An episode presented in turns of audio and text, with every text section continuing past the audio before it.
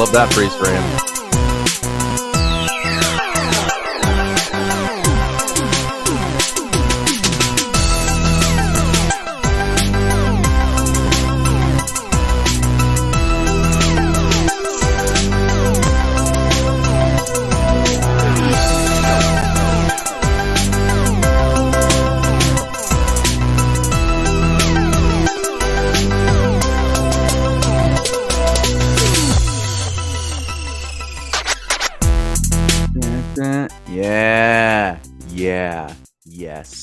Welcome back to another episode of the Those Movie Dudes podcast.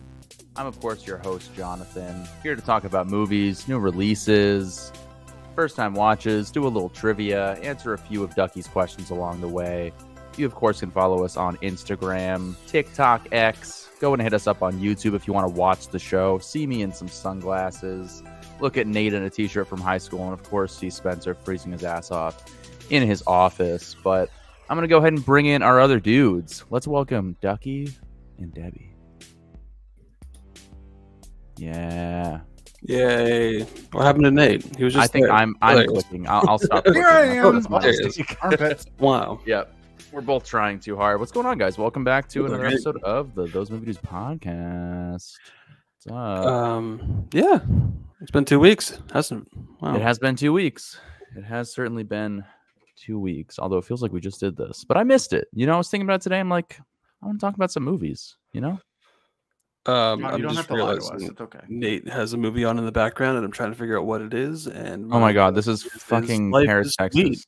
Oh no. Yeah, yeah, yeah. That's Okay, right. because we have an episode on Life is Sweet in our podcast feed. So go ahead, nice plug, Nate. Nice plug. I don't know if that was subtle or I don't, I don't know if that was intentional, but thank you. I'm almost It's positive fun, I light movie that I like to watch, so I'm just like whatever.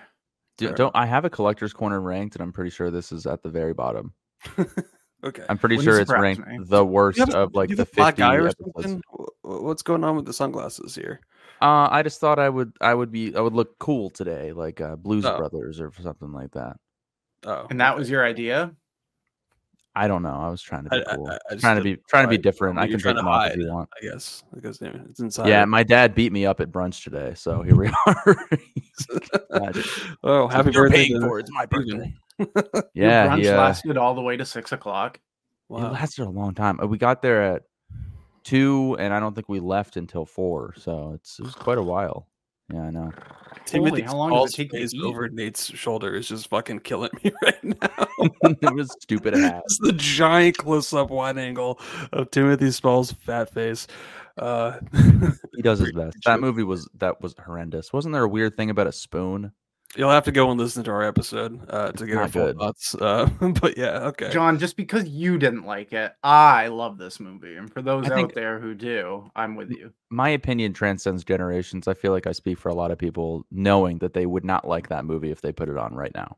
Maybe not most of our listeners, but the grand the general public would not enjoy Life is Sweet. I don't know Well, that's that. an I mean, opinion, and that's why we all have them. yeah, Right. I Opinions liked are it. like assholes. I don't know if I'd watch it many times, but um, yeah, no, it was it was, it was decent. Gun to your Um, head when you put it on again right now. Hmm? What? I mean, kind of my head, yeah. I'd put on probably anything. if you, If you had to watch Life is Sweet or National Treasure, which one would you rather watch? I think I would rather watch National Treasure. Okay, there you go. Point made. this doesn't make any sense. There's no point. Pitch Perfect no or Life points is Sweet. made. Come on. I'd watch Life is Sweet over Uh-uh. Pitch Perfect. Wow. Okay, Rebel Wilson. so Thank much for you. you. Yeah, that's fair. So I was with uh, my coworker uh, on this trip, and we were going through the in-flight movies, trying to like scroll through, and they had a couple of Rebel, Rebel Wilson movies, like uh, "Isn't It Romantic" and uh, uh, "How to Be Single." And so he came Oh, across "How to Be that, yeah. Single." He's like, "You ever seen this one?" I'm like, "Yeah, yeah, it's it's it's cute. It's, it's a fun one." And he's like, "Yeah, I'm a big Fat Amy fan." I'm just Big Fat A. Let's no way. Oh my god. I'm like, wait, Fat Amy, it's Rebel Wilson. Oh, oh, pitch perfect. It took me a second to realize like who he was talking about, but I was like, Fat wait, Amy, baby. Fat Amy. Okay, yeah, Yeah. it's like a big Fat Amy fan. She's like, you Uh, call yourself Fat Amy? Yeah, so skinny bitches like you don't call behind my back. Yeah, Alright, yeah. yeah. he quotes the whole movie to you over the entire flight. I wish, but no, it didn't happen. Um, But I'd say let's just uh, you know, hop into our first little segment here. You uh, you down to do that there, mainstream boy? I suppose so. Oh, Let's do it. Fair enough. Oh, This is movie news. News. News. Peter. Thanks again, buddy. Golichy. Yeah, thanks StreamYard. It's really worth it. Love it. Really worth the price. Yeah. Wonderful. Uh, movie news. Uh, do you have graphics for this? Because I don't under I don't have any graphics for this. No, it's literally just just for that moment. look at that? take it away Okay. now if you want. Okay. Fair. That's all it is. I don't know. Uh, We're Um, slowly regressing. Well, I just have some more, you know, questions, little icebreaker questions for you guys, little uh, check-ins, as, sh- as I should say. Um, so this week, 2023 How are you feeling? What's the How we feeling? must watch? It's What's so many in words. year? I don't. Must watches Oscar season picks. What's your end of the year goal? I can't. So I just wanted to kind of check in here with the 2023 watches. We obviously all three of us have seen so many Hmm. movies that have released in 2023. A lot of them in theaters, a lot of them on streaming, and we like to think that we could be your go-to source of new release movies and what you should check out, especially as the year is coming to an end and everyone's making those best of the year like watches or lists and stuff like that, and you want to add movies to your watch lists. So this is our chance to recommend talk about what's left of the year, like what movies we're looking forward to watching, and yeah, see what see what see what happens. So uh, I'm gonna start with uh, with Nate. You said that you're recently at what? How many movies? Forty eight. 40 something, maybe close to 50. Okay. And before we started recording, you mentioned, oh, if I watch two movies a day, I could probably get up to hundred movies. Um, I, I don't I don't think that's a realistic thing that's going to happen. But um, what, what would you say is your end of the end of the year goal for you? What would you what, what number would you at least like to hit that you think is attainable? If I can hit like 65 of Yeah. 2023 movies, I'd consider that a success. It's probably the most you've ever gotten in one year. Uh, I got 70, I think, once one year, but I just I pick and choose. Like just because it says last year. 2023, I don't jump right on it and go, "Oh, I'm just gonna watch this." I just Right. I watch the ones that are worth watching. I think. You had 32 last year, so you've already transcended that. Um, so I, I think I would take that as a win. You just keep going from here on out. You're already doing better. So I don't think Mhm. I'll ever hit 100. Like I don't think that's possible for me because I like to watch other movies too, not just new ones. Yeah, no, that Um, makes sense. But that's just me. And John, you what recently just passed 100 movies, which was your goal to hit by the end of the year. So you're about like, you know, five weeks ahead of schedule, I would say. yeah, Um, Hashtag road to 100. We did it. Um, I was it's oddly was expecting a trophy to be mailed to me from somebody. Um, nothing, nothing. You would up be the one that would want a trophy. Yeah, I figured I'd get the Letterboxd like lifetime achievement award or something. But no, Spencer that got you beat, pal. yeah, no, I mean you're not wrong. Um, I I won't receive that award probably ever, but no, I, I am at 103 right now. I'm very proud of myself. Um, and I've started to after since I've hit that, I've started to watch uh, rewatch some 4Ks that I have. So I've Oh, earned the right to do that. Um, So I, I was actually just talking with Nate before we were recording, and I recently rewatched three 2023 movies. oh wow, kind of unexpected. One of them was because of you, John. Um, not gonna lie, but um, was it? Uh, you, there's no way you watched that again. okay. So Wait, I recently looked at your list, and I saw that "Are You There, God? It's Me, Margaret" was number seven. dude, it's so And I good. was like, "Oh, "What? You'd love that Really? movie. I looked at my Yeah. list. It was like number like 62, which is like a three out of five. It's a good, solid B. But then I was like, okay, wait, I did watch that when I had COVID back in July, and I was just in a miserable mood and probably fell asleep during it.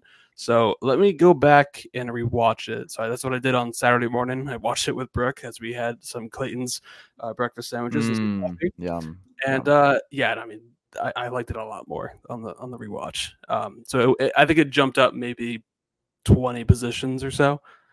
Yeah, just out of my top 20 for me, but I, I still I liked it a lot more on a rewatch. But uh, I'm glad to hear that. I'm glad to I hear that. had, I- to, had to go through some uh, some some movies that I've already seen before to kind of see if I liked them more or liked them less. So that's kind of what I'm doing right now.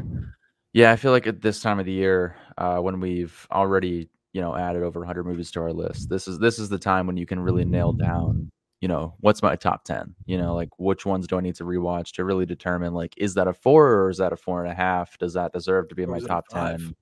Is it a five? Yeah, Yeah. absolutely. So the, another movie that I rewatched was uh, The Killer, David Fincher's The Killer. I watched on uh, on the plane, and I liked it just as much, if not maybe just a little bit more. If anything, it just made me really want a physical media copy of the movie and get a lot of special features and commentary and stuff. But nice. go five, still went four and a half, but it still just uh, solidifies the spot in my top ten for sure. I think. But I don't um, think I haven't Michael given anything a man. five this year yet. It's I don't know. There's just nothing that's like perfect. maybe Not four quite yet. I think. But um, but still, the rest of the I year we still five. have. Yeah, Nate just recently watched a movie where he says that it's his favorite of the year so far. Do you want to share or do you want to wait? I'll share just because I don't know how long it's gonna stay. Number one, because we've Okay, got like yeah, yeah, four fair enough. things, Iron Claw, stuff that I'm expecting to That's love. what we're going to talk about next. Um, yeah, but uh it was it was uh, Guy Ritchie's The Covenant. I don't know why. Wow, it was really? just an No, intense so. thriller with an awesome friendship storyline. And Jake Gyllenhaal is just the most believable person. You put him in a military uniform, you'd believe he'd he was a lifer, like he'd been in the military for years. And just the performances all around for him and the the guy who played Ahmed. They The just interpreter. th- yeah, they just clicked. And it was exciting. It was the first movie of the year that genuinely got like my heart racing during some of the scenes. Um almost like Gran Turismo. Gran Turismo had me feel like that. Um so yeah, it was just I had just so much fun all throughout and plus the story was great. yeah, Yeah, I, I really enjoyed that one too. I, it took me by surprise as to like how much I enjoyed it. It's at uh number 27 right now, but So for me, I've Yeah. seen 142 movies of the year. That movie is in my top 20. Wow. Uh, I like that movie a lot. It was just because like I was so surprised by it because I went in with very little expectations. I feel like I think I saw uh somebody like po- post on Letterboxd that they gave it like a four and a half. I'm like, really? Like Guy Ritchie's The Covenant? Like I kind of just overlooked it and then went in and was wow, it was like, oh my god, this was really intense and riveting. So I liked it a lot, and it's on Amazon Prime, so it's pretty accessible if you want to check it out. I think I um, wrote it off because his name was in the title. And if you go on Letterboxd now, it does just say The Covenant. Um, Okay. I think it's But also it's just- in general, it is a very generic title. So I just was like, eh, you know, Guy Ritchie hasn't really had that many movies that like wowed me. This this was that movie. So, um, yeah. but um so we have i don't know five weeks left of the year uh so we still have a lot of movies coming out so i kind of want to figure out what movies we're most excited about out of all of these movies here so i have a list of basically all the big ones that uh we'll most likely be talking about or if not i'm sure we'll be checking out but we have may december wonka poor things the boy and the heron chicken run dawn of the nugget rebel moon part one Chicken American Run. Fiction, The Iron Claw, Anyone But You, Aquaman 2, The Color Purple musical, whatever, Ferrari, and Maestro. So that's a pretty solid list of a lot of movies here that a lot of them have Oscar contention, a lot of them have uh, critical acclaim already from film festivals. So these are, um, besides obviously some of the blockbusters with like Aquaman 2 and the Sydney Sweeney, Glenn Powell romantic comedy, Anyone But You. Uh, but Forget about that one. Yeah. those are some big movies, obviously, left uh, of the year. So, out of all those movies that I just listed, which one are you most excited about? Let's start with you, Nate. So I would go like if I were to pick three, I would do Poor Things because Yorgos Lanthimos can't do any wrong to me, and I'm pretty sure I'm the only person in the world that owns a Blu-ray of Dogtooth. Um, Okay. most likely. Then definitely the Iron Claw because I love wrestling. I've loved wrestling my entire life. I know about the Von Erich family um, and how tragic it all is. So I'm excited to see what Zac Efron does as Kerry Von Erich. Um, and then You know what? I'll I'm I'm kind of excited for Chicken Run, man. Dawn of the would, Nugget. Good choice. like- Dawn like of the you go back to like stop motion animation, you have the Wallace and Gromit movies and stuff, but like the original Chicken Run is really good. and it's Yeah. got one of the best songs in the soundtrack of Building, Build in the Crate. crate. Yep. is just it's Mm. awesome. Like the amount of times we listened to it in the gym in college, just listening to it and just yeah, it was Yep. it was awesome. But yeah, I'd, I'd give those three, and I'd, I'd check out Wonka too. Um, I'm kind of iffy Yeah. about it, but maybe Timothée Chalamet might do it some justice. So who knows? All right. All right. Solid uh, top three left of the year. Uh, John, what about you? About how about a top three from you too? Top three. Um, okay, so probably in no particular order. Um, I will go Wonka for sure. Um, just because Really? You guys are really excited for Wonka. Yeah, I don't know. I, I classic. I bought the 4K for the Willy Wonka, the Willy Wonka, the one with um Yeah, uh, Gene Wilder. Gene, Wilder. Yeah, and I Yep. still I think it's still in the packaging. That's something I wanted to do on the podcast at some point. Um, you I don't seen it? a long time. Yeah, it's probably been like it's 15 years at least, or maybe more. Like I was Well, a I kid. think I've seen it many times. Nate, you've seen Same. it. Okay. Many Okay. times. Too many times to count. So you should just watch it. Yeah. I'm sure if I watched it, I would like every time it's like this every new every scene, I'd be like, oh yeah, I remember all that. But like it's just you know, that's just one of those iconic movies I need to revisit. From the director of uh, the Paddington movies. So Is it really? Yeah, Paul King. Okay. I think So Wonka. All right. I'm trying to think because I don't know. I don't. I haven't really done a lot of research into what's coming out, but the one that I am really excited for is, of course, Migration from Mike. White. Oh, movie I didn't even mention. Okay. yeah, Mike Migration, know what that December is. twenty It's a joke answer, but It's fair it- enough. no, it's no, it is not a joke answer. I think this movie has the the genuine possibility of at least being in my top twenty. It's a movie about ducks migrating and written by Mike White, the writer of School of Rock and uh, the White Lotus. So, I I think that's it's gonna be a very fun movie. All right, I Well, you're gonna have to let me know how it is. How are you, n- Spencer? Are you're you- gonna obviously are you see it before kidding me. me? You're gonna see it before me, so I guarantee, guarantee, because you have AMC Plus, so you can go and see all these movies basically for free. A list, whatever. So uh, you're gonna see it, and then basically say like if it's worth going to see in theaters, or I can just wait four Here's weeks thing. for it to come out on Peacock. Here's the thing. I just booked a trip. It comes out December 22nd. I will be in Maine during this time. We can go see it together. We can go see ducks. S- Nate can come down. We'll have a little Christmas a Christmas brunch and we'll go see Migration together. I wish don't I don't see I any other I choice. could. Yeah. Um, okay, so Migration and Wonka, two movies that don't expect to be in your top three, but they are. All right, and your third and final uh, pick for your most anticipated for the rest of the year. I guess the the Emma Emma Stone movie. That's I'm definitely see that. Yeah, it, it looks kind of kind of weird, kind of different, um, which isn't necessarily something John enjoys, but I'll see anything Emma Stone is in, so probably that. All right. Yeah. Um, my quick top three it would be uh, The Boy and the Heron, which is the Studio Ghibli movie that is coming out in a couple of weeks. Most likely, we'll cover it on the next podcast since it'll be in theaters. Uh, I would put Poor Things as my number two. Um, yeah, let's go Poor Things number two, and then um, Bradley Cooper's directorial movie uh, Maestro.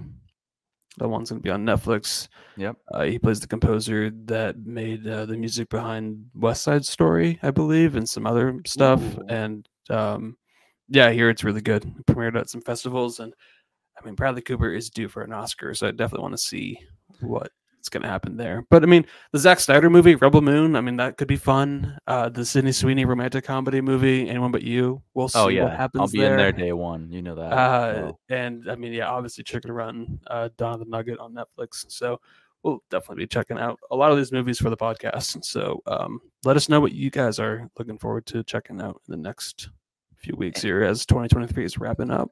Anyone but you is going to be terrible, right? Like, there's no like what It looks pretty do you think garbage, not gonna lie, but uh, we'll see what happens. I don't know. I- I just see absolutely zero possibility of this having like more than like a 15% on Rotten Tomatoes.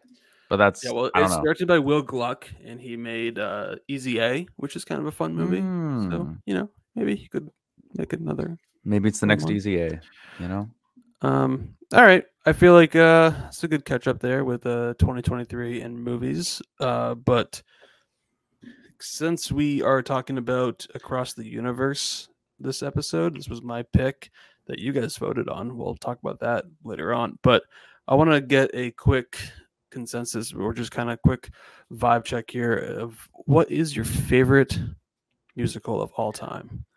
Where do you guys Wow. stand on musicals? Because Across the Universe is a wild, trippy, Yep. stylistic musical that can be very over the top for a lot of viewers, and not a lot of musicals. Most musicals are over the top, but some can be more subtle. But uh, I just want to gotta get a little vibe check here. What is your all-time favorite musical?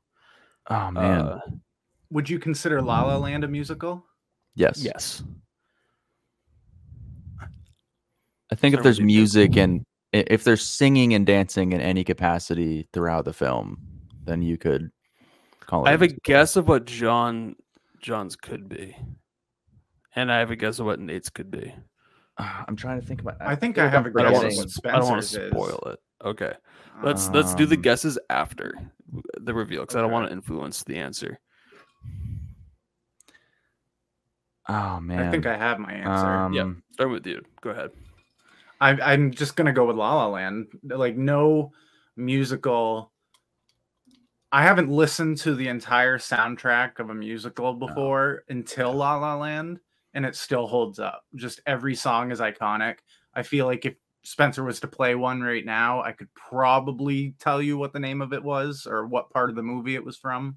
Um, and I'll just I won't forget the first time watching it, just how I felt as the credits came in and as they rolled out with Ryan Gosling playing the piano. It just it felt like a classic Hollywood movie. So I would go with La La Land.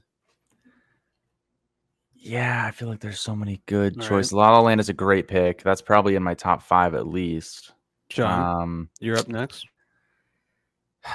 I'm gonna go with a movie that, like, I actually cried during during times, and I know that this this movie. I don't know if Nate's seen it, but I know Spencer didn't like it that much.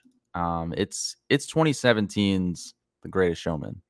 The, it's such a fun fun movie. I I was listening to that soundtrack on repeat consistently. Hugh Jackman, Zac Efron, Zendaya, Rebecca Ferguson. I mean, there's so many tracks in that movie that are still popular today. Like it's just if if you can just not think of how the real man treated animals and how everybody thought that they should have ca- like showed that in the movie and been genuine about it. It doesn't matter. It's a musical about a fucking man who had a circus. It doesn't matter. Um Okay. So- passion behind that answer. it was a good movie. Yeah. It's a it's a really fun movie. Um, I don't know if it's the best musical, um, per se. I'm so I- I glad This Is Me didn't win the Oscar that year. I was so happy. What did it? I'm the only to? one that picked Remember Me. Oh, see, I and I hadn't seen Remember. I hadn't seen Coco until after I made my list, and I loved Coco, so I totally understand why that song won because it was really good too. oh Hmm. yeah. Yeah, but what about right. Mr. Duck.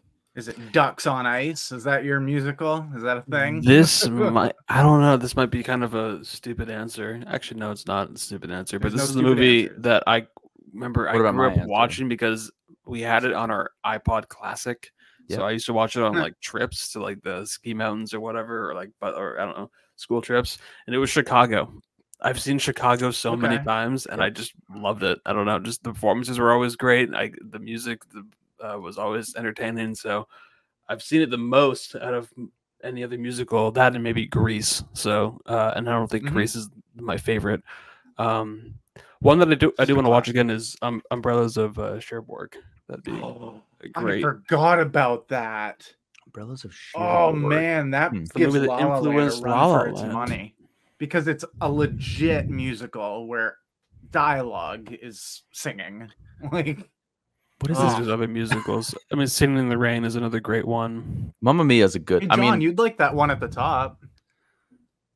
Pinocchio. one?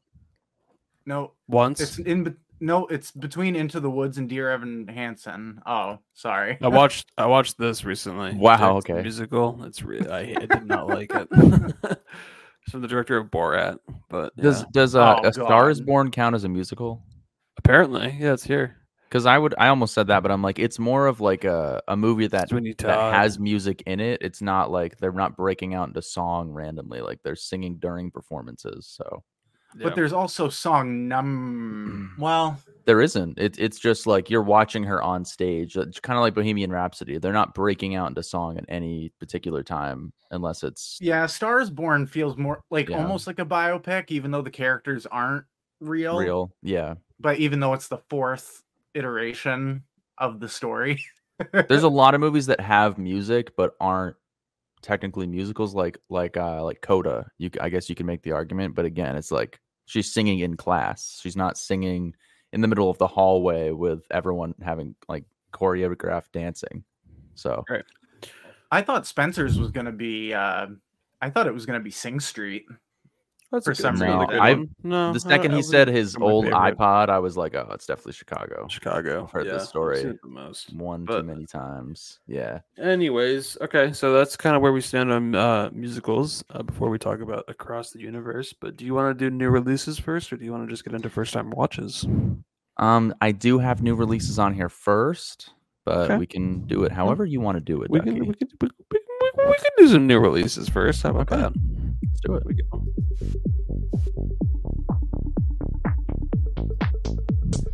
Yes, new releases.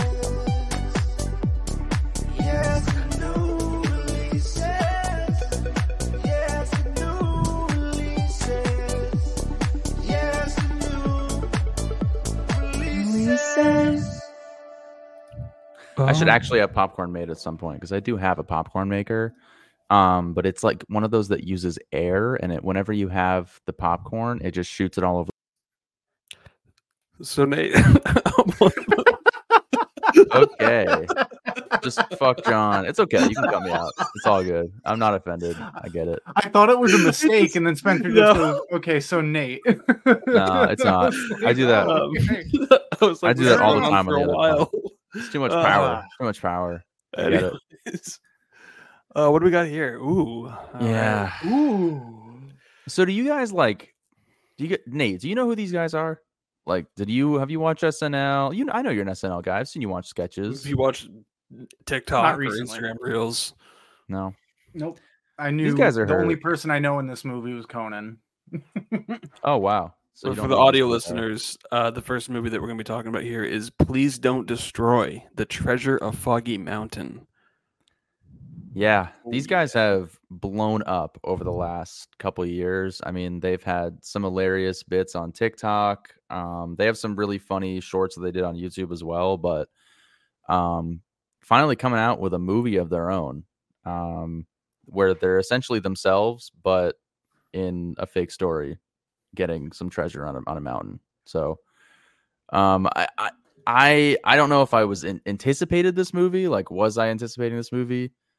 Maybe not but i just love these guys and whenever their their shorts are playing on snl i just want to see more of that and not the rest of the show so i was They excited to see this movie They definitely came and helped SNL drastically. Like, what it needed that Yeah, that little like, comedic shorts. Because the the biggest comparison with these guys, with the Please Don't Destroy group, uh, the biggest comparison is with the Lonely Island with Andy Samberg and those those guys. Because they when they were on SNL, they made those um, digital shorts and the Yeah. music videos that they always did that are going to be uh, classics in pop culture, and they kind of set the tone and set the scene of like what you could do with like digital shorts and SNL. And these guys have kind of come in and filled that void for millennials, essentially. like they're that Pretty voice on SNL that's very funny, very current, very self-deprecating like they, they're always making fun of themselves it's yeah. And um like this, back in COVID, I think they blew up, and this was like d- during COVID. I think John was even like sending me these like their uh, Instagram, TikTok reels of the little sketches and stuff that were just so creative and clever. And it's just no wonder they got the job at SNL. And so when I heard that they were making a movie and Judd Apatow was going to produce it, I was like, okay, I mean, fair enough. This is like the same path that the Lonely Island went in with the Hot Rod and their other movies that they made. And the Mhm. biggest compliment that I can give this movie, Please Don't Destroy the Treasure of Foggy Mountain, is that this movie is like the Hot Rod for millennials. It's the same type of humor, the same type of jokes, the same like stupid generic plot line that is so over the top and ridiculous. But what works is the chemistry of the group. And it's just it, it, it somehow ends up being one of the funniest movies of the year for sure. yeah it's it's not trying to be the best movie of the uh, by any means i mean these they they stick to their guns they stick to what they know like the comedy that these guys do is just like it feels so natural the way that they play off each other it's just it's just hysterical it's like just quick quick-witted dry like blink and you miss it type comedy and i i just love it i think that like just the stuff with conan o'brien and ben like where he's in the store he's like playing catch with the other guy but not ben Right. Yep. it's just there's there's so many moments and like there's some stupid moments in this movie too they're just like swing and a miss but i think the vast yeah. majority of the jokes were i mean they got me at least because it's my type of comedy I mean, there there's a joke fired at you every 30 seconds. Not all of them do land, but some Yeah. when they do, I was laughing so hard. But Nate, what what'd you think of uh, this movie? I and I think I might have said it to Spencer soon after I watched it, but funniest movie of the year. I don't think anything's gonna beat it, just in how it gut wrenchingly funny. Like I was laughing more than I was just sitting there paying attention, just because yeah, the relationship between Conan and Ben when he's talking about the hair salon for boys and then Conan's like, "Yeah, I like that." And then he immediately is like, "Don't ever tell anyone that." Yeah.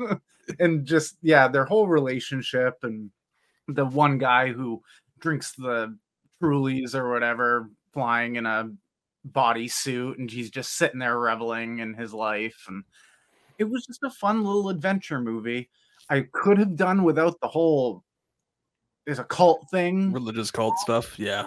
I was is that like, just a was that That just was a reason to get Bowen Yang into the movie? Like, because they they Yeah, have it's it's he- like they're trying to push Bowen Yang so hard, and I just Yeah, don't I- I, don't agree. He's almost love unbearable. him. One hundred percent agree with you. Yeah, no, he's popping up in all these movies recently. And I'm just like, oh my god, it's just an.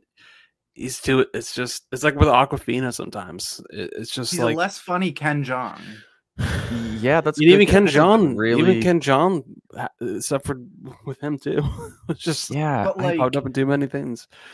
It did Yeah. have moments though, like when he had the giant head on and he's like, Oh, I'm proud to welcome this Chinese family. He's like, All right, you got to take the helmet off. You obviously can't see us. It- it- and there was a great there was a great moment too where I think it was um John he hides the artifact under the stool of where like the guy sits and they're like why the fuck would you put it there like that's where he sits all day long like we're never gonna get that back and the Yeah. guy walks in hey I found your artifact it's like god damn it like I was uh, I mean it did set up for a great joke there um but yeah I mean the movie does have the most like ridiculous plot lines that just go on and on and on. But like what the, the center of the movie is their friendship, and th- when they get to riff off each other, is when I was laughing the most. Um, yeah. like there's one gag with uh, uh, I think it was a hawk, and like it follows him, and it and it just like stalks winks at them. him. and- Yeah, it winks at them, Yeah. and they, they climb the mountain. They're like freaking out. Like, why? Why doesn't it just fly? like it's just it walks up the mountain. Yeah. Did anyone Yeah. tell it that it could fly? Like, it but- attacks them on the uh the flight down to the store. Yeah, it's just. but he comes back.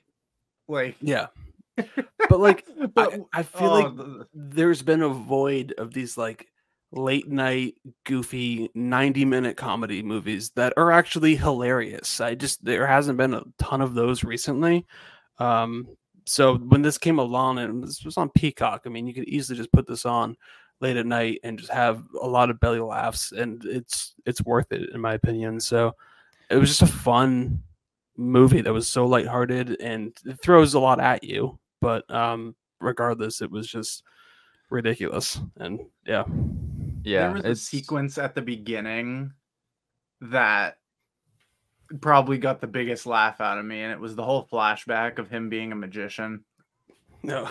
Oh my god, yeah. He- they just he keep was- revealing stuff like His penis and is that's out." not the worst thing that could happen and then it just the way that they told it and they would say something and then cut to like a slow-mo shot of a reaction i was like they're just playing this up and it's working because i laughed almost to tears when the final one happened and i was like oh And- no way they put that in there Martin's uh, drunk alter ego whenever he gets thrown to Truly. Like they warn about him throughout the Lawrence the, throughout the whole movie, and then finally like gets engaged. It's a slow mo shot of them like grabbing a Truly and just like tossing it up to him on like the balcony. I just thought of John throughout that whole sequence. yeah, he just like chugs it, puts the glasses on, he just has a completely different accent, it's like a southern like Elvis voice. like, you put enough Trulies in me, and who knows what can happen. right. he has I'll be passed out on superpowers he's beating drunk, up but- everyone Yeah. it's like yeah whatever yeah it was just Yeah. a dumb fun movie that uh i think is it i don't know i mean it didn't need we didn't need a movie of this but i'm glad we did so I would Yeah, buy I- this if it came out on physical media. I'm just saying that. Like if it was a 9.99 type of purchase, I'd be like, yeah, I want It- that. It is just one of those movies like you could put this on anytime, and you're probably gonna enjoy yourself. Like if you just if you're you know you either want something on in the background or you just want to laugh, like this is just an effortless comedy to watch. It's not perfect, but like there's there's so much fun to be had with honestly anything that these guys do. I think that they're just some of the most hysterical people working in comedy right now. Like, have you guys seen the um oh my god the, the bit where they're like like kid comedians on SNL? It's like I don't think no. Oh my I've never God, it's- seen them before bef- before this movie. oh nate you should definitely watch some Oh my God. It's- like it's if you like this movie and laughed you're gonna get a huge kick out of their uh, sketches Yeah. um and I, I even like the uh it was narrated by john goodman and that even says it at one point Oh, I didn't like by notice the way i'm john goodman from the big lebowski and many other movies That's a a bunch of other shit. All right, Yeah. that's it. all right yeah Yeah. Um, so I'll go first on my ranking. Um, I think I initially gave it a three out of five just because I'm like, oh, I liked it. It's not like a great movie or anything, but the more I think about it, I could probably get up to like a three and a half. It's just a solid comedy that we don't get a lot of, and obviously, it doesn't need to be groundbreaking. It doesn't need to be the best movie of all time, but it just needs to make you laugh. And I think this movie definitely succeeded in that in that job. So uh, I'd go up to a three and a half just because of how consistently I was laughing and just even thinking back, I'm like, yeah, that was a great time. And I would easily watch it again uh, late at night. And yeah, so three and a half out of five. It's a solid, fun watch. Uh yeah. I I don't know if I would go quite that high. I think there were just some plot elements that were a little distracting for me. Like I didn't I really didn't like John's storyline with that park ranger girl. I just thought that was so distracting and not funny at all. But other than that storyline, I I really did enjoy this movie and was laughing. I mean a lot when when the three of them are together. It's just like it's comedy gold. So uh, I went 3 out of 5. Okay. mm, Yeah. So I initially gave it. Yeah. Uh, Nate. I, I guess I liked it a little bit more than you guys. I just I thought it was funny all the way around. I did think that that storyline with the park rangers was just kind of eh. But she did say something really funny when she was talking about how she's not going to have sex with him because she doesn't even know him. It was one of those things where no one asked, but she just keeps talking and I just laugh because she just puts so much into it. Mhm. Um, but I gave it a four out of five. I know it's stupid. It's got really bad CGI when they're flying and stuff like that. It's obvious, but it's just the kind of stupid fun that just kind of makes me smile and just kind of makes me Hmm. glad that these guys did it and they continue to succeed. And who knows? uh, I wouldn't mind seeing like uh maybe like a series of these types of movies with these guys. Maybe another one that. if they did like, like, another one where they're on a ship and they have to find buried treasure or something. Sure. Or they go to the North pirates. Pole and meet Santa. Exactly. And I I think them- like So- they just they- they're all funny in different ways, Yeah. and go to just the way that they go together just works.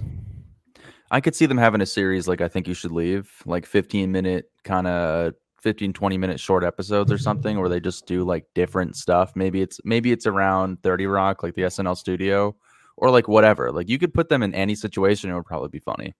So, and I honestly I could see that happening. Like I could definitely, especially on Peacock. That's that's NBC. That's SNL. Like they will probably do that because these are the these guys are probably the only reason people are watching SNL right now because that cast is horrendous. It's not good. Hmm. I'll have to look Like, at it. I haven't seen good- it in a yeah. long time. Are they in any of the other sketches, or is it just No, like their they're- shorts? They're not. They don't pop. Even I'm kind of surprised they haven't like cameoed at all. Um, Hmm. Like yeah, the cast is like it, ever since they got rid of you know Higgins from the Jimmy Fallon show. Yeah, it's his kid. Yeah, Or- John's yeah. his kid. Yeah, I can. The resemblance is is uncanny too. Like they do look very similar. Um, and I think another has a dad in the industry. So I mean, they are technically nepo babies, but they're funny. Mm. So hey, doesn't matter. It's As long off. as in the family, I'll take it. Yeah. um so yeah no uh, it's on peacock so if you have uh peacock subscription i definitely would recommend checking this one out late at night get some belly laughs out of it you're not going to watch a great movie but you are going to watch a funny one so i This would, movie uh, makes I'd me want a it. smoochie. okay perfect Do you remember Um, smoochies? Yes, his dumb annoying girlfriend. It's the little treat that they're It's like, made of like over. dates and like in like dirt. Yeah. Right admit that they're good I have admit extra that you need smooch- smoochies. Okay, they're fine. There Yeah. you go. um, I'm sure they're not right. bad if you're starving. So that was Please Don't Destroy the Treasure of Foggy Mountain. Um, John, what is the next new release here? Napoleon. Oh boy. Here we yeah. Go. Napoleon is the next movie. I don't. Am I the only one to have gone to the theater to see anything other than Please Don't Destroy? You guys had two weeks and didn't go to the theater. I watched a I Netflix movie broke, called Rustin, so- which has some Oscar consideration for uh, Colman Domingo, who is in Euphoria. He's like the AA guy. Um, yeah, he's the oh, AA that guy, for uh, Rue. Um, so I watched that movie, Rustin. I just don't have a lot of things to say about it. It was very TV movie esque, and he gave a great Okay. performance. So, um, but no, I was in Finland for the last week, so I did not go Oh, to the theater and I- see So anything. silly of me. oh so boy, Just But I am excited. You were doing. I am excited to hear your thoughts on Napoleon. Uh, I know that it's a Ridley Scott three-hour epic that's in theaters right now, and that Long movie. is coming out on Apple TV probably by the end of the year. So I'm sure I'll watch it on Apple TV Plus when it does get released, and it might even be a four-hour Ridley Scott director's cut because he likes to do that. So, um, but yeah, yeah, this you're the one um, this was this is one of those movies. Um, I, whoa, that's very interesting. Yeah, I I I spent a lot of a lot of time in the theater this past week. I saw Napoleon, I saw Hunger Games, I saw the Marvels, which we don't need to talk about. Um, but yeah, I- I think that just Ridley Ridley Scott, man, he takes on some big movies. Sometimes he hits, sometimes he misses. Uh, this one was just so interesting because I think Napoleon is just such a I don't know, a figure that you don't know a lot about, but like he has kind of spanned throughout pop culture over over the centuries. He's just such an interesting person to uh to learn about.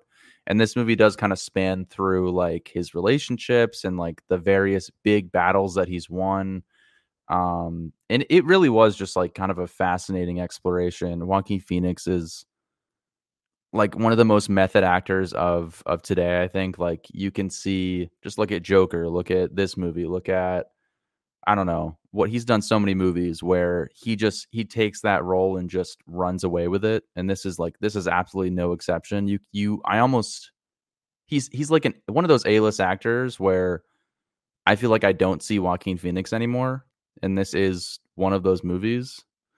Um the battle sequences in this movie are insane. Like they might be a little bit it's not So, so Mm. the the big um, uh, what is it? Uh, criticism that I've heard of this movie so far is that because you mentioned Joaquin Phoenix and that he disappears into the role and you don't really see him that that much. Um, I feel like I don't, yeah. apparently, he just does a normal American accent, and he's playing Napoleon, and people were like, He's that threw yeah. him uh, threw some people off. Um, so that that's was interesting, and I've heard that the movie does have some very cringy lines, like lines of dialogue. Hmm. Um, I don't know if I I- picked up on that. I I I, I understand the criticism where Um, he's not giving a French accent, but also like if you want a French accent, just make it a French language movie. Like I'm not. It's clearly for American audiences. I'm not. That doesn't bother me And- as much. Remember Ridley Scott with uh the last Gods and Kings? and you had Oh, like those yeah. like the, the fake French accents that they did uh in, in that movie. Did like they fake- did they have like fake over the over the top French accents in that movie, or am I just daydreaming? I feel like Matt Damon was like over the top. Did Ben Affleck have some weird accent too? I don't Could remember. be. and then obviously with the House of Gucci with uh, the crazy Italian accents that was was just insufferable. So like maybe he was like, you know what, I'm not gonna go back there. Um, Yeah. yeah, I, I don't know. There's it, it's it's a really cool explore, exploration of this character because I don't know. It makes you conflicted with whether to like him or not. He's he's he's in some weird relationships. He's not the nicest guy. Obviously, he's a freaking almost a dictator at times. Um, but they're like what he's known for is essentially like how much of an expert he was on the battlefield, and those are the best sequences of the movie where you kind of just see his the genius on the battlefield. Um, But again, it- question.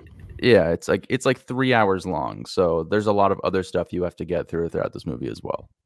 Um, um, is this a real line of dialogue in the movie? because you have you think you're so great because you have boats.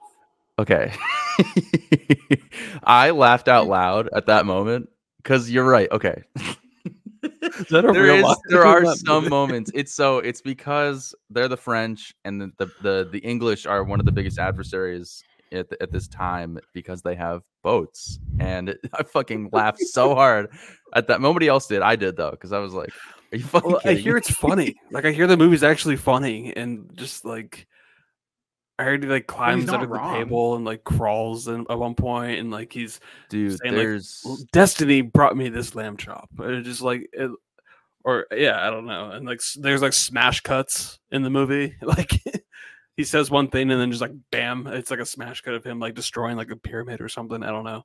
But like, there is a moment where they're like literally launching catapults at the pyramids of Giza. right, yeah. and- Like it, I don't know if that really happened, but I was like, did that happen? There's no way that happened, right? I Well, mean, Ri- Ridley Scott's on a press tour, basically just calling uh historians or like people who like research this stuff. He's just calling them like fucking losers and just tell them to get a life. If they're like calling him out on inaccuracies, he says like, I don't care. It's not cinematic, so fuck you.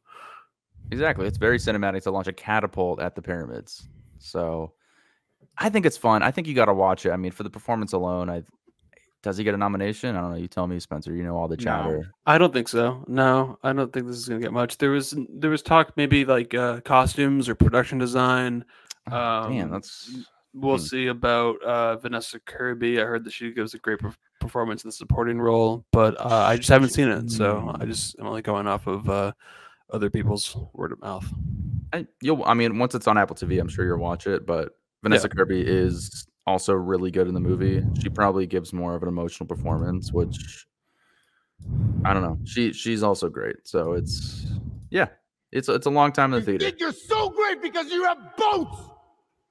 Yeah, yeah, He's not wrong though. He's really He's not. not. Like Yeah. because boats became a huge play in it. Like how do you think the Americans won in the Revolutionary War? The French came over with their boats. But Mhm. He's us, delivering basically. that line and like huffing off like a fucking child, which I'm sure Ridley Scott is intentionally doing. So it's just funny. it's just hilarious Because he was a drama queen of course. he's Yeah. he's like You're one of the great only 'cause you have boats. Yep, Napoleon. Yeah, it's it's it's a good movie. Um, not the best movie, but I I really enjoyed it. I gave it a four out of five. That was really good. Oh. So, yeah, it's uh, yeah, Joaquin Phoenix Liz- and Vanessa Kirby. Some good war sequences. You know, a little uh marital drama as well. Nate, it's in there. I think it's if, worth if checking I out. could get to the theater, I would have seen it by now. Yeah, because no, I love absolutely. history movies like this, and he's one of the only people that you could ever truly call like an emperor. Not many Yeah, 'cause- people can be called that, and he was. How was the were- pacing? Because it is like two hours and forty minutes. I think you feel it a little bit, but there is so much story in here that I, I was invested enough to just keep going. Like it didn't bother me. So, yeah, Um, cool. All right, Cool, cool. Napoleon. Napoleon. Uh, it'll be on Apple TV Plus, uh, probably in the next month or so. So, uh, I'm gonna be checking it out then, most likely. yeah. The question is, will you be checking out this next film, The Hunger Games: The Ballad of Songbirds and Snakes? Wow, everybody just disappeared. It's just John now. Okay. Here to talk about, I guess, the prequel to The Hunger Games. Uh, this is directed by the same guy who did Catching Fire. He did Mockingjay Part 1 and 2, Red Sparrow, and Legend. Um, I I was actually pretty excited for this movie, mainly because I thought it was about the first Hunger Games. It's not. It actually wasn't about that, and that's what I've been telling everybody that I've recommended go see this movie because it's the first Hunger Games. That's so cool. Hunter Schafer's in it from Euphoria. That's so exciting. It also has Rachel Zegler, who was in uh, Shazam. It's Theory um, of the Gods. It's Rachel Zegler. Oh, oh, oh, I spelled it wrong. Either way, I was pretty psyched for this movie. Um, it wasn't what I expected. Um, it ended up being a lot more sing-songy than I would have thought, almost a musical at times. It still has like the brutalness of the Hunger Games. You still get a Hunger Games, but it's not it's not what I would have expected. So I was a little let down with it. It's like two hours and 37 minutes. Like it is a long movie. Holy shit! So with Napoleon and the Hunger Games, you spent almost six hours in the movie theaters. This is what stemmed our argument time. we had the other night, dude, where I was like, Yeah, I spent six hours in the theater. Like you could be spending time watching 1923. This was the whole thing. Um No, yeah. Yeah, I'll, this I'll, I'll just I'll just rewatch. Uh, Are you there, God? It's me, Margaret. that's fine. If you told me you were doing that, I would have been totally okay with that. But um I think this movie kind of overstays its welcome a little bit. Like the first the first half you get kind of a love story, then you get the Hunger Games, and then the third act you get an entire origin story for uh General Snow or whatever his name is. Um which I think the movie should have just focused on one of those things and it might have been a better story overall. Um so I was a little let down with it, but I did really enjoy it because I like the world building of the Hunger Games. Um, but yeah, I think the the biggest miss was Rachel Zegler's character. You don't learn a lot about her, and so much of the movie does surround that character. Um, it should have done more character building with her, and or focus more on the guy who is like young General Snow or whatever. So, um, I think I went, I think I went three out of five, three and a half out of five. So, it's all right. Three and a It's all half right. out of five is a really good grade. That's like a B plus, A minus. For me, it's Plus? it's more like B, maybe a B, a B minus. Um, It's a solid fresh though. Three and a half. You're you're, you're kind of complaining Yeah. about it. It's- I don't it's- I don't know. Like Nate, like out of his review, do you think that you'd go and check this out? Um, yes, because it's a different Hunger Games. It's new characters, but if it's it sounds like there's a bunch of different, not necessarily plot lines going all together, but when stuff jumps from this character to the origin of this character and then introducing these new characters, it's like, yeah, come on, you got to do it in a better way. there were like three different movies here. If Yeah. I'm making like, So what I've heard from this movie is that like the first two acts are really solid and great, and then the 3rd Mhm. act is like, wait, what what's going on here? And then it just feels like rush or something. And then if it's like honestly, the third act could have been like a sequel, but like they didn't want to do that like part one, part two bullshit. But that's what I've heard. Like as in like the structure was like very detached in the third act. So, right? That's exactly would've how I felt. It got spoiled for me, so I that's why I didn't didn't go. I was I was wondering what got spoiled because I was like, what I'm like, what could have I'll, deterred so I'll so talk much? about it off, off podcast. But, Okay. Um, it just sometimes we we follow some accounts on our Instagram. Follow us at those movie dudes. Uh, but we follow Please, some yes, accounts follow that just post like full reviews and spoilers like in their like images. I'm like, mm-hmm. how do you even get that image first of all? And like, why would you lead with that? s- Anyway, so I don't know. So we'll, we'll talk about it off, off podcast, but I- I, will check I it out when it comes on prefer it. Peacock.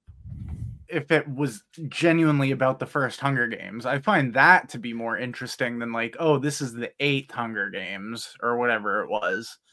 So Like- what's interesting is it's they're going into the tenth Hunger Games. They're basically um, talking about, oh, should we get rid of it? it? There's it's not getting enough publicity. People aren't watching it. And then uh, Snow or whatever, Tim Blyth's character, um, it, it came up with all the ideas to like, oh, let's send them drones, let's sponsor them. Then people are gonna, oh, let let's have a backstory so people actually emphasize with these characters and all that. So They're like invested in it. So yeah, he- he's like he- He, yeah, it's his idea of of what makes people love the Hunger Games and want to watch it. So it is his origin story, but it's you get so detached and distracted by Rachel Zegler's strange sing-songy like musical performance where you don't learn anything about her, but he's so obsessed with her throughout the movie. So it's like it's just a weird balance and also Hunter Schafer's there for some reason.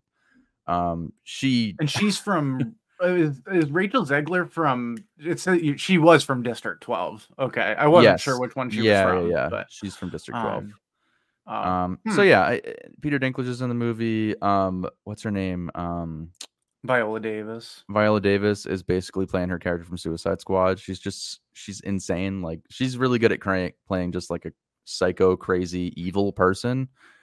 Um, so yeah, I don't know. It's it wasn't what I wanted it to be, but I still had I did have a lot of fun with it. I could understand why it, it does seem like one Wait, wait. half How was- how movies. is Peter Dinklage? Uh, he was good. Yeah, He's Peter Dinklage. He's He never comes up short. he's actually the one who uh created the Hunger. Games in this franchise. So Spoiler. yeah. Uh, but yeah, uh, three and a half out of five. That is the Hunger Games: Ballad of Songbirds and Snakes. Very long Um, title. Yeah, sometimes that works against you, sometimes it doesn't. But yeah, I think that that does it for new releases. I guess we could uh move on to first time watches.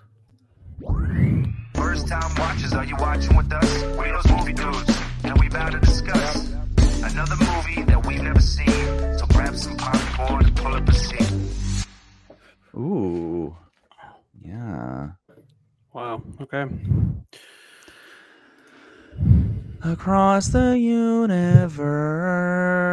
hey Jude. Lucy in the sky with diamonds. I was waiting for them to use that song in the movie, and I was like, when what context are they going to be able to use this song and make it make sense? It was the end credits. Yep. So I was like, there it is. There it is. Yep. that move that song is just too weird. Like they put some weird ones in the movie. I'm like, oh, they made this work. There's no way to make that song work. I'm sorry. It just isn't. Well, they could have like the first time they did drugs. They could have had her like Yeah, what did they end up using though? Like it was something that still worked. I don't know. it was an LSD drink. so like Sergeant Peppers or something. I can't. I don't know. Um, well, across the universe, this is our first time watch of this week. This is my pick, Ducky's pick, and this was actually the bottom of the picks that I wanted to win. I mean, this is probably the third pick that I wanted because uh, I I think I chose Sin City, Shithouse, and Across the Universe, and then both you This was number John three for you. Wow. Nate picked across the universe back to back. It's like, okay, that guarantees the win. So you guys definitely wanted to watch across the universe. I went to your Letterboxd watch lists and realized that this was on both of your lists. Nate apparently had watched it before, but it's been so long that he didn't remember it. I don't think I saw it all. it. Okay, fair enough. Yeah. And Johnny, I had never seen it before, and this is one that I used to watch all the time. Had it on DVD, so I would watch it again and again. And it's been a very long time since I've seen it, so I definitely wanted to see what you guys thought of this movie. So that is why I picked it. Although I probably would have picked Sin City, uh, and I watched Shithouse on the plane. So um, Oh, so you still you still made it happen. regardless, uh, we all ended up watching Across the Universe. So I'm going to start with Nate because this is kind of like a like a soft rewatch for him. So Nate, what did you think of this uh, Beatles musical Across the Universe? So I really appreciate what they were doing as far as taking the Beatles songs and creating a story out of it. But I think as far as like a love story, it fell a little bit flat just because these characters just are from completely different worlds and I don't think they did enough to like show them falling in love type of thing. It almost just happened to be circumstance. Like, oh, I met her brother. Oh, now we're just gonna date. Um, but I will say the uh like the final 15 minutes of the movie when Hey Jude starts playing, that's the only song in the whole movie that I think could beat out the original Hey Jude. And that's a classic. I love the original.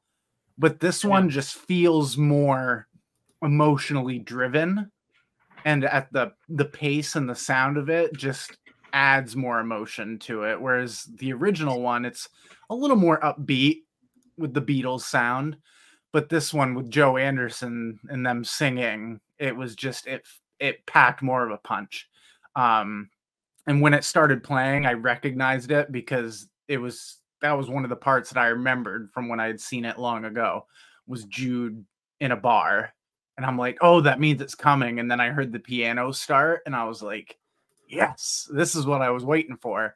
And I got goosebumps just because the words just matched the situation perfectly. And the way they, it was kind of goofy how they introduced all the people around into song, but it just worked. Like he's packing up, and then his mom comes in and kind of sings that little melody to it. And I just thought that 15 minutes at the end was like flawless. But everything else up to it almost felt convoluted. Like they're just throwing on style upon style upon uh, national problems in Vietnam and stuff. I was like, hold your horses. Like we're moving a little fast. But I, I appreciated what they were trying to do for sure. Okay. So, John, uh, this being your first time watch, the reason we have this movie to watch on this podcast. First Uh, time Yeah. So, what did you think of Across the Universe? Yeah, I- I totally get where Nate's coming from. Uh, I think that when you make wow, when you make a movie like this, you are really putting yourself in a box. It's like, okay, we're gonna make a movie that's about the '60s, the Vietnam War. It's gonna be about uh, racism in the '60s in America, and we're gonna have a love story, and we're gonna put all the Beatles songs into it and make it make sense. That's a lot. That's a big ask It's a tall order. Yeah. it's a tall order. Um, I think that for the most part, what they what they excelled at the most for me, it's like making me kind of see the vision that the Beatles had and like what they were inspired by to write all these songs. Like Mhm. they did Sure, a lot of agree with that. drugs. They did a lot of LSD. Like, and I- Yeah. I think that like I I now have a better understanding for, you know, Let It Be, Hey Jude, like literally just uh even even like I'm the Walrus or whatever. Like so many of their songs, I'm like, oh, that makes a lot more sense now because so many of their songs, the lyrics are just nonsense almost but Mhm. now like there's like genuine context between what they were saying and what was going on during that time so that was my biggest takeaway the love story was good i mean that's why i wanted to watch the movie like, oh across the universe beatles songs evan rachel wood that's great that was the weakest part of the movie it wasn't the, it wasn't bad but like it it, Jim I don't know. Sturgess with his gross mullet. Yeah. Yeah, it was very 60s, Unwashed, like, uh, greasy mullet. Liverpool crispy mullet. mullet. Yeah. yeah it- Um, it, was very dirty All right, so it sounds sounds like we're kind of in the same boat here because yeah, Yeah. this um this rewatch was a little tough for me. Uh, I was struggling. when's the last time you saw this Uh, probably 2000 and like nine, eight. wow, I had on DVD. So like I Yeah, used, you were a used to watch it um quite a bit, but I've seen it a good amount of times. But yeah, watching this again, I mean, like uh, I'll kind of spoil a little bit of uh, my Letterboxd review. Uh, but this is the only way I could possibly describe my feeling of Okay. this movie was Oh my god, just shut the fuck up, please. was that recently? Was that 2009, Spencer? No, this was the most recent watch because Okay. that's how I felt while watching this movie again. Because it's just like I'm like, oh my god, again and again. Because the movie is, I think, a collection of some good sequences. So there's some good moments, some good montages, some good uh, musical numbers. But all together, watching it from start to finish, the through line, I just was exhausted. I was annoyed. I just wanted it to end. Uh, it just kept going and going for me.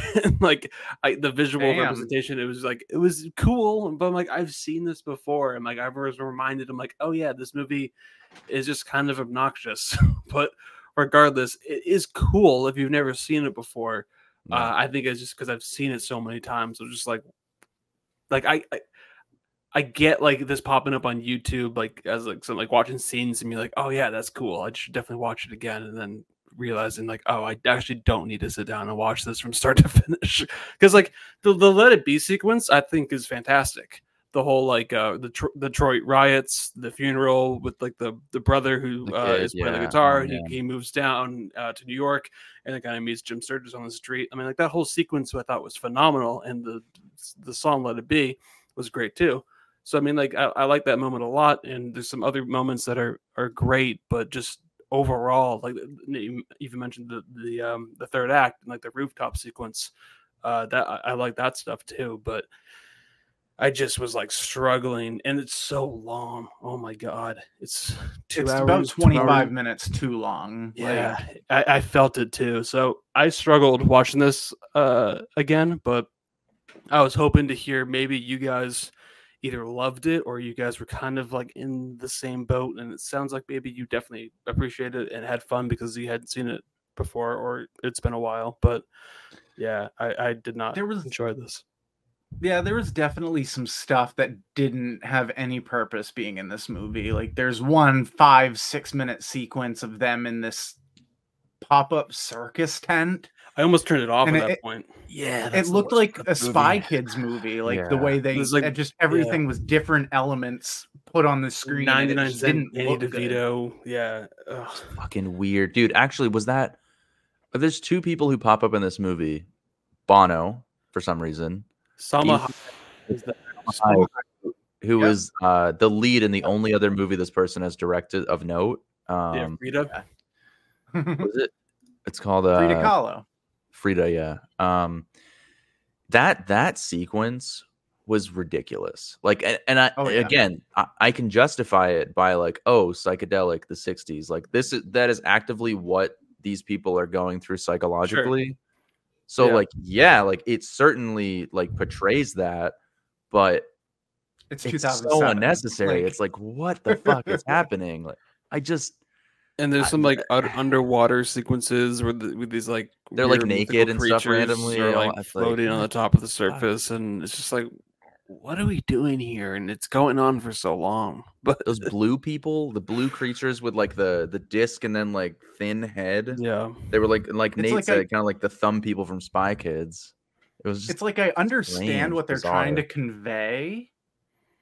Like, oh yeah, these people are on drugs. This is what they're seeing. Well, guess what? We're not on drugs.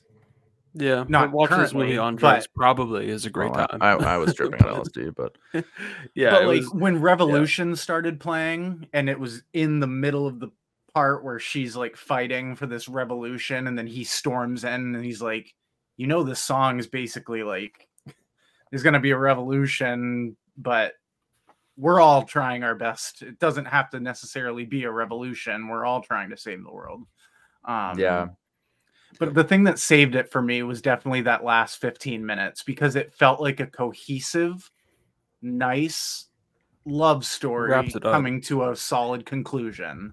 it brings you And I back to like, the reason oh, you watched awesome. the movie to begin with, which was oh, this is a love story. Because that's not Mhm. what the movie ends up being about. It's like this is we're force feeding you the '60s and the Beatles because that's kind of what the movie is. And then you have like a pretty generic love story to boot. But like, So Hey I- Jude gave me chills all over my body. yeah, I was and just that, like, that's a great sequence too, Yeah, for sure. But You're waiting uh, for that scene because his name is Jude. I'm like, all right, it's got to happen at some point, right? Like, and it's just gonna have to sting frickin' it. end. out of like, curiosity.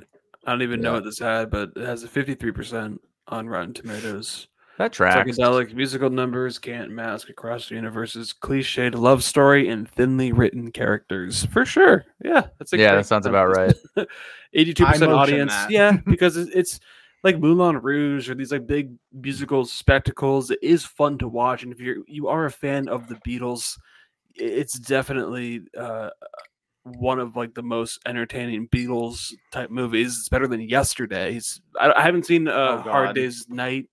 Nate, you've I haven't seen, seen that, that the either. Criterion movie. That's literally the Beatles starring in a movie. Like, yeah. yeah. Oh, and, uh, It's okay. Peter Peter It's all right. Jackson has like a three hour Disney Plus documentary that I hear is fantastic, but maybe I'm just not the biggest Beatles fan in I would- overall. I'm I, a like them, I appreciate them. I, I really do enjoy listening to them every now and then when they pop up on my Spotify, but uh I, I guess maybe I'm just not a diehard to really like dive into the lyrics and the story and everything, but regardless, I it's as a musical, like definitely can appreciate the ambition. It just overall, I didn't enjoy watching it. But yeah, I think it's it's the movie. What would you give it, Spencer? That sounds like a final review there. I gave it a two and a half out of five on this Wow. rewatch. And then looking back on Letterboxd, my previous rating it was a three out of five. So I'm like, I'm not too far off from that Okay. initial feeling uh, or rating of that movie. So I, I just went a little lower because it just it didn't hold up as much for me on this rewatch. But that's half the reason why I enjoy doing these little segments of the first time watches because it gives me a chance to revisit older movies that I used to watch all the time and just kind of seeing it holding up to a candle to uh, today's age. And yeah, didn't hold up for me, but oh well. Okay. Yeah. Um. So you'd give it one of these. Fra- yeah, rotten. Definitely a It- rotten. it is rotten. for me. Yeah, Yeah. That's that's what I would go. What about you, uh, John? Yeah. Um. This this being a genuine first time watch, um, I had expectations for the for what this would be. Um. It wasn't that, but it, it ended up being something else. Not necessarily what I wanted, but I I do like how it explored the '60s. You did like genuinely feel like you were kind of living in that time a little bit through these sort of rebellious teenagers, 20 year olds, young 20s. Um, I love the Beatles. I like I I was like singing along during some or just like humming along during some of the songs because I knew Cute. I was No, definitely right? singing along. I was like, yeah, I know all these. This is great. yeah, I mean, I knew like eighty percent of the getting up doing, songs, a little- a little dance. a little bit. It's you know, I was I was in my be a fleece blanket and my cat. Molly, like up like this. you know, I don't know. It, it, I didn't. There was some. There were. It took me. I had to pause it a few times and get up and take a break. Like I genuinely did. But I think Among it. Us. Yeah, it actually wasn't for some. I, this is a whole other story. Whatever, we'll get to that later. I, my two Xboxes turn on at the same time whenever I turn my TV on, and it said I was playing Among Us. Anyway, um, Hmm. I gave it a three and a half out of five. Oh, okay. I liked it. I Wow. liked the feeling it tries to give you. I think that it accomplishes what it set out to do. Like I said in the beginning of my review, it's a hard hill to climb to to put the 60s, a love story, and the entire Beatles discography into a fucking movie. And they did that pretty darn well. So I give them props to that. I think that they did a really good job.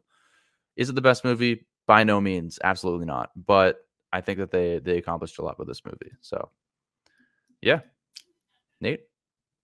Hi. Um yeah, uh I'm I'm kind of in the middle. As Spencer was talking about it, I was kind of thinking about it and I went, why did I give it this grade when it it's actually a little bit less? Um so I'm in literally in the middle. I gave it a 3 out of 5.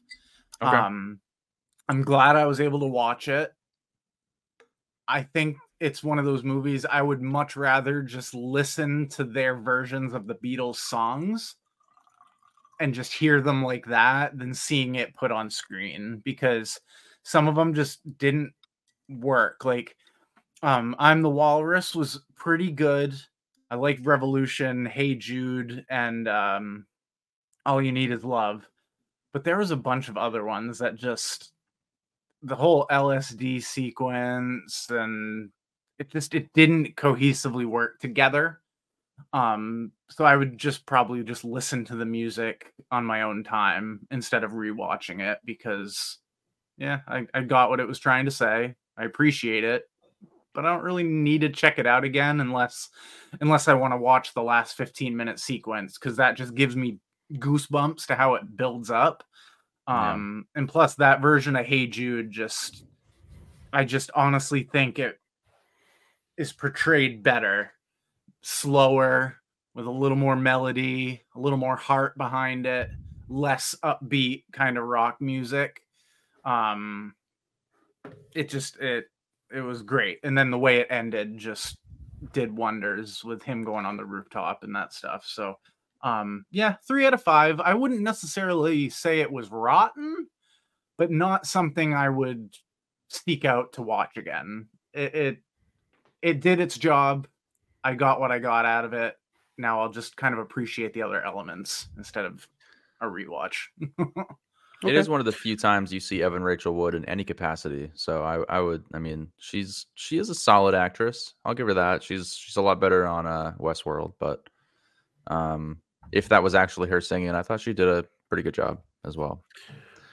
All right, so a two and a half out of five for me, a three out of five for Nate, and a three and a half from John. So we are a little split on across the universe, but kind of in the same boat. We're I would all- say. Across the board.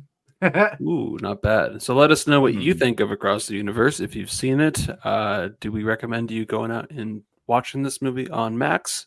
No. There's probably some other stuff you could watch. Probably not. Yeah, probably. just listen to Um, the Beatles, like, and you're yeah, good. just like what Nate put said, on the like, White Album. the soundtrack, and you and can good. just get what you get from this movie and, and totally enjoy it. Mhm. So yeah, do that instead. Um, but that was uh, my pick. Uh, kind of maybe regret picking that one. I think there's some other better ones that I could have done.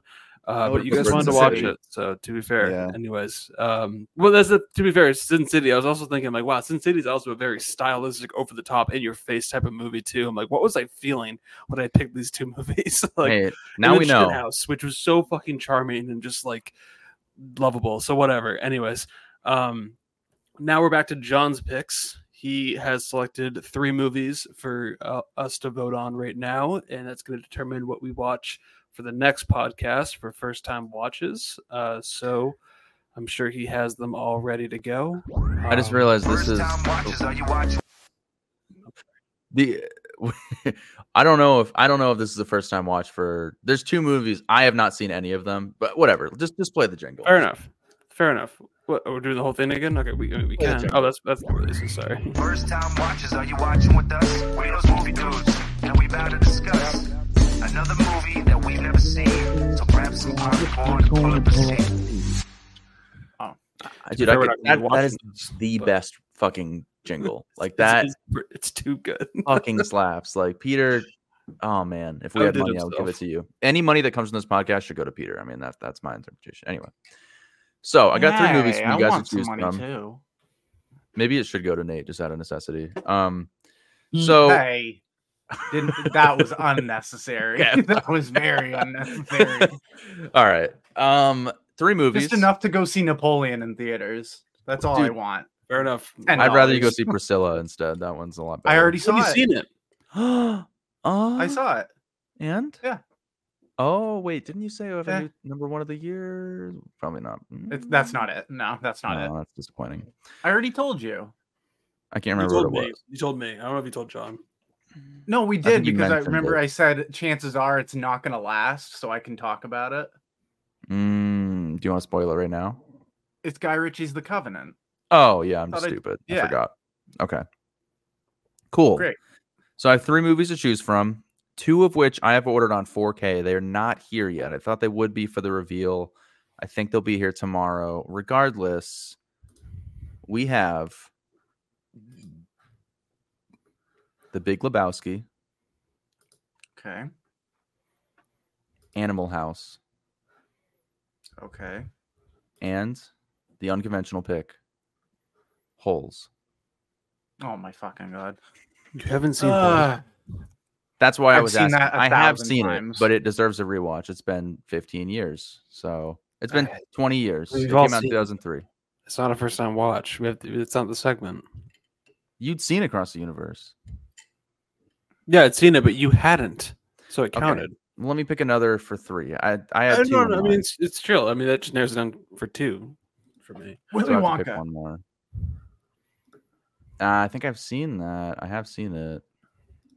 I, gotta, pi- I was trying to think of another classic comedy to make it to, to round it out here. I've never seen Fast Times. That's one I could do. Fast know. Times I have, but I would definitely do a podcast on it. But then I feel like that might because the other options are also really good. I feel like you would definitely go for Fast Times. It's a tough choice. Um, Well, out of the ones, all right, what are your No, picks yeah, so what- that we can go? th- or- it- what- my my picks are Big Lebowski and Animal House. Like that's those are the two I wanted to go between because I just got them on 4K. So Okay, I have my pick. okay, we'll The go with for those. Lebowski, yeah. Animal House and Holes. Okay. Yep. Digging You have Holes on 4K? No, no, I don't own it. That's just what I wanted to do. I don't even it's know. my it. collector's corner. I don't own Holes though. I, I I'll buy it though if it wins. I'll tell you that. Don't. no, I have- I have my pick. I, I give it a five percent chance of winning. Okay, Nate, you ready? I'm totally ready. All right, three, two, one. Wow. Yeah. Okay, so Dude, uh, the- man, that's just like your opinion, man. have you guys? You guys have both. You must have both seen the Big Lebowski. I saw it The in college, but it needs to be rewatched. Okay. Um, yeah, no, Big Lebowski with with the dude. You know, I've always wanted to see it. Jeff Bridges in his prime. Yeah. Julianne Let's Moore's go. titties. What? Oh, I already saw that in uh what's that Mark Wahlberg Still movie? Alice. Boogie Nights. Oh man. Oh, Great movie. I thought that was Heather Especially the- Graham. She Julianne Moore's in it too, I think. I think they're both in it. Oh. Either way, Big Lebowski on next episode, two weeks from now. Mark your calendars. But you guys know what that means, right? Oh, There it is Ooh, on I-. I watched that Edition. oh, that's a. Blu-ray. That's a Blu-ray, I think. I remember Spencer thought it was missing for years until he found it somehow. Is that a Blu-ray? Just- you did not need to order Double dipped on 4K. like it's pointless. well, no, but like I've seen that 4K for like 10 bucks for so long. I'm like, whatever. Like, if I'm gonna rewatch it, I'm gonna rewatch it on fucking 4K. So Whoa!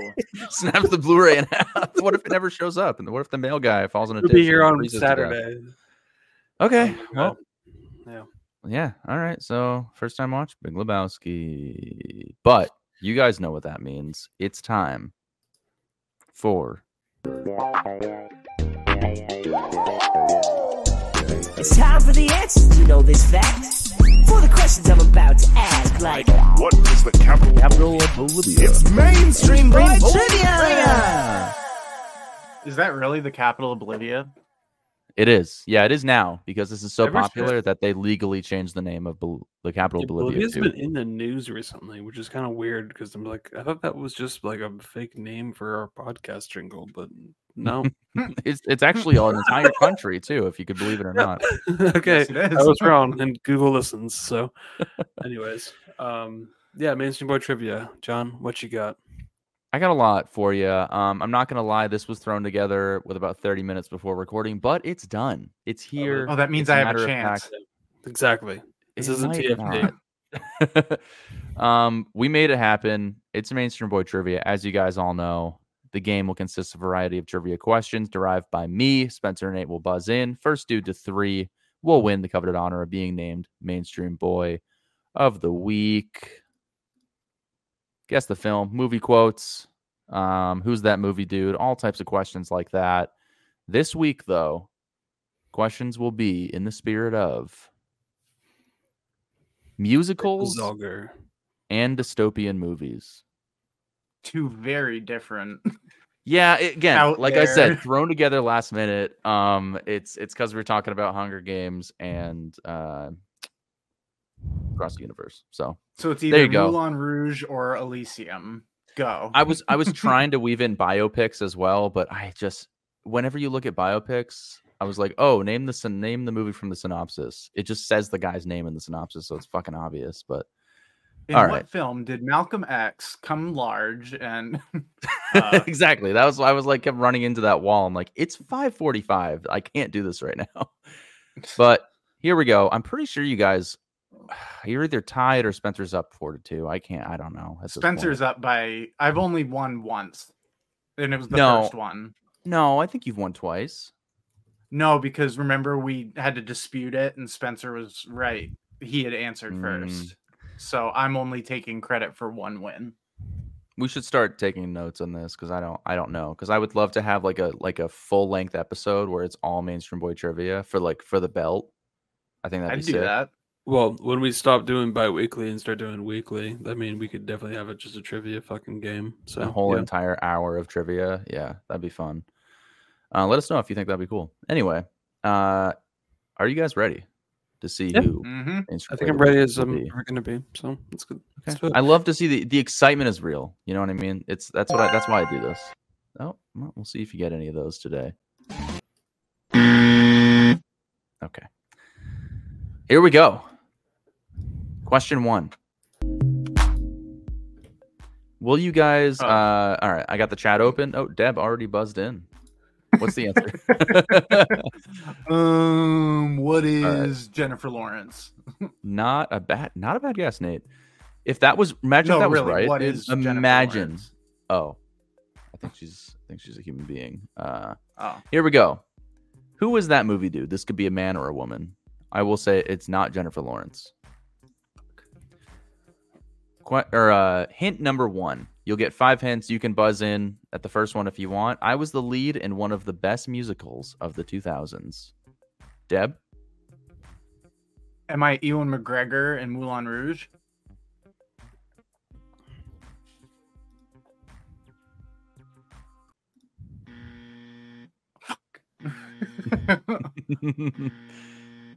Why is that playing over and over again?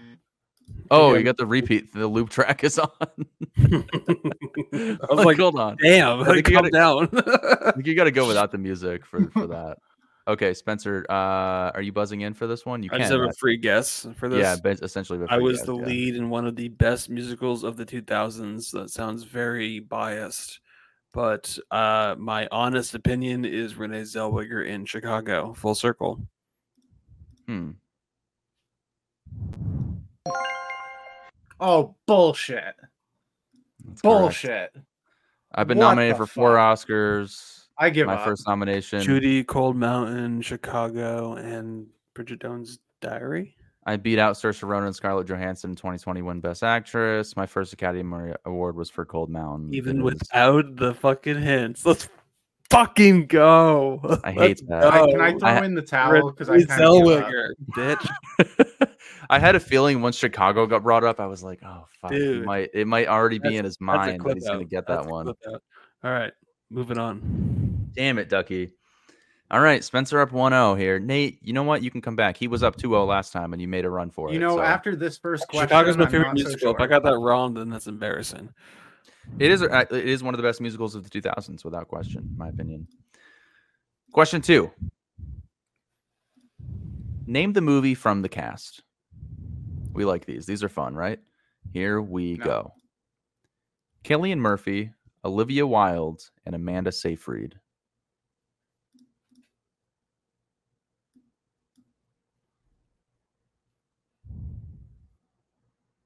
Keep in mind the uh, the theme musicals, dystopian films. That should give you some sort of hint as to what type of film this is.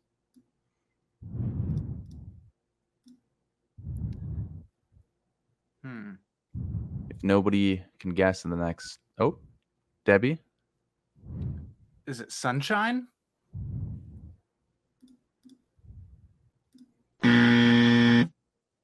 Not Yeah, I- Sunshine.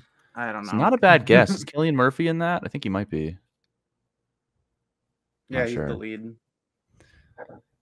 Ducky, do you have a guess, or am I going to give Pass, the pass. pass? Okay, so I'm now going to give you the lead actor in this movie. You can be hot on the buzzer if you want. It is Justin Timberlake.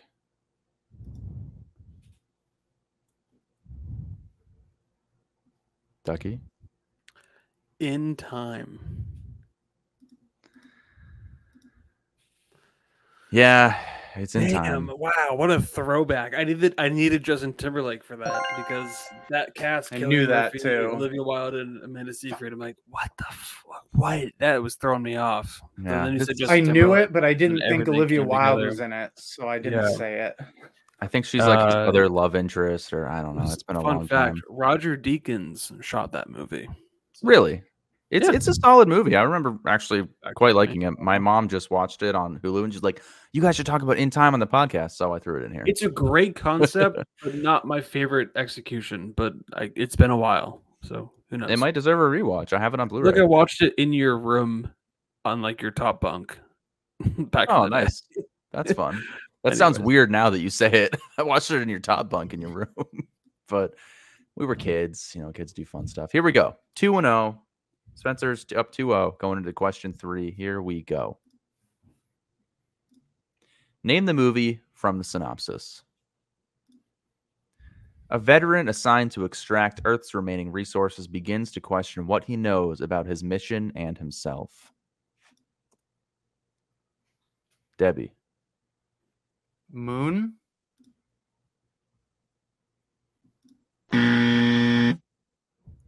Go figure, right? Yeah, it's one of those games. It's not Moon. Ducky? WALL-E. that wasn't a real guess. Not WALL-E. No. You know, it's funny. I almost chose WALL-E as one of these questions, but uh, the synopsises gave too much away because it said I was gonna a pass, robot but named I WALL-E. had, I had to say something. I- I don't have any other clues, so I'll try to think of. oh, what the fuck? Well, Nate just said. they Just just guess the movie again. from the synopsis. Uh, They oh, just, they just buzzed. buzzed. Debbie, Debbie. Okay, Deb, Deb. Ad Astra.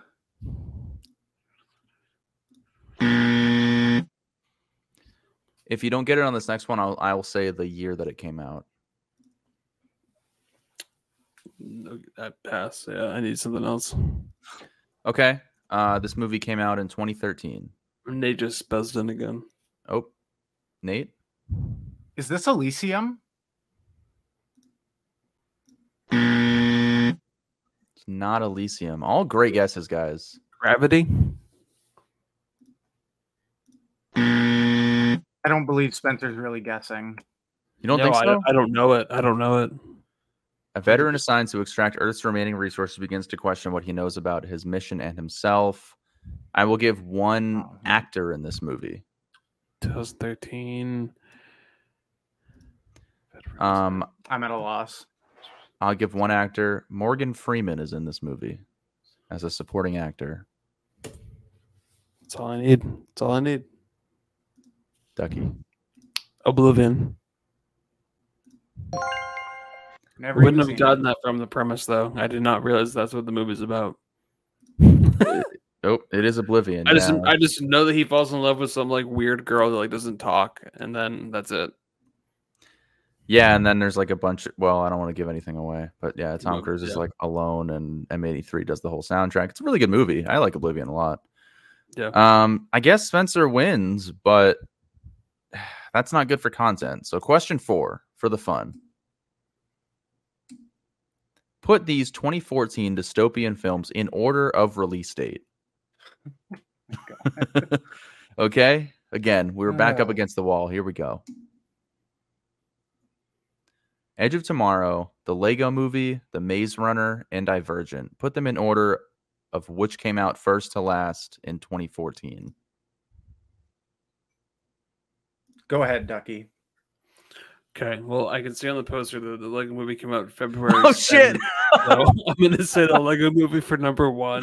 no. Uh, Divergent must have been like an, a spring release as well, so I'll go Divergent for number two. Fucking Edge of Tomorrow, I definitely remember seeing that in like June, so I'm gonna go June, and then Maze Runner. I think we saw that in college because John needed me to not be in the room when we got back from seeing that movie, and I had to go kill time. So uh, I'm gonna go with uh, that order, John.